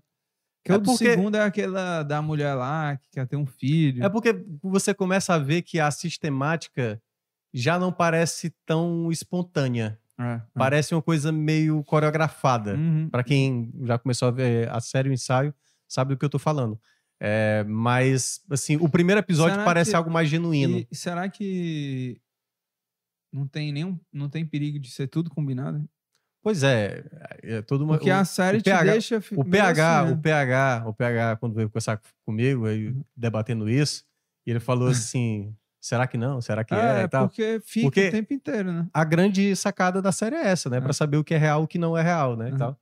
e aí eu troquei uma ideia totalmente Uhum. filosófica com o PH, porque eu sempre achei que eu tava no show de Truman, né? Sim, sim, sim. Tipo, eu era Aham. meio que o Jim Carrey, todos Aham. vocês são atores e tal. Aham, aham. Não existe pessoas na internet Sim, e tal, sim. são tudo robô e tal. E aí eu fui, joguei essa ideia pro, pro PH, tá vendo, Minhoca? Então é isso aí que É a série trata, entendeu? Sobre essa Mas a sua é... Judy Du- Duty, é, que eu ainda não terminei, mas eu tô gostando. Gostei muito. A primeira, tem umas cenas lá. Onde é que é mesmo? É, o, na cara, Star? o, cara, o cara, pra tentar sair de não ser um jurado, que o cara usa um termo lá, tipo, eu sou racista. É, eu vi. E o cara, Uma tipo, loucura. puta merda. É, esse é no primeiro episódio, não é? Acho que é no primeiro é. episódio. É, no primeiro Ei, episódio. e o... Onde é mesmo, hein? É na Prime, né? Onde É Prime Video. É no Prime, Video. Video. Prime Video. Prime Video, eu vou te falar, tá chegando muita coisa legal. Tá, melhorou bem, né? No catálogo. Eu ainda prefiro, pra mim, o HBO ainda é melhor. Inclusive tem um... Não, a HBO, É. é, acho que com a Netflix são as duas É. melhores. Telecine tem muito filme bom. Muito filme tem, bom. tem. Mas é uma pena que Telecine eles não colocam legenda pra, pra versão do áudio original. E, pô, É lamentável, aí é atrapalha bizarro. muito. Mas Só, só uma coisa. Tem um outro filme também na, no Prime Video que é Sage Assassina. Inclusive tem o Ben aí que tava no, na Filha do Rei do Pântano. E aí já é um filme melhorzinho. é, Tem a, tem a atriz que parece a Jennifer Lawrence, que é da Divergente, sabe aquele filme? Sei, sei é, Ela é. tá também nesse filme.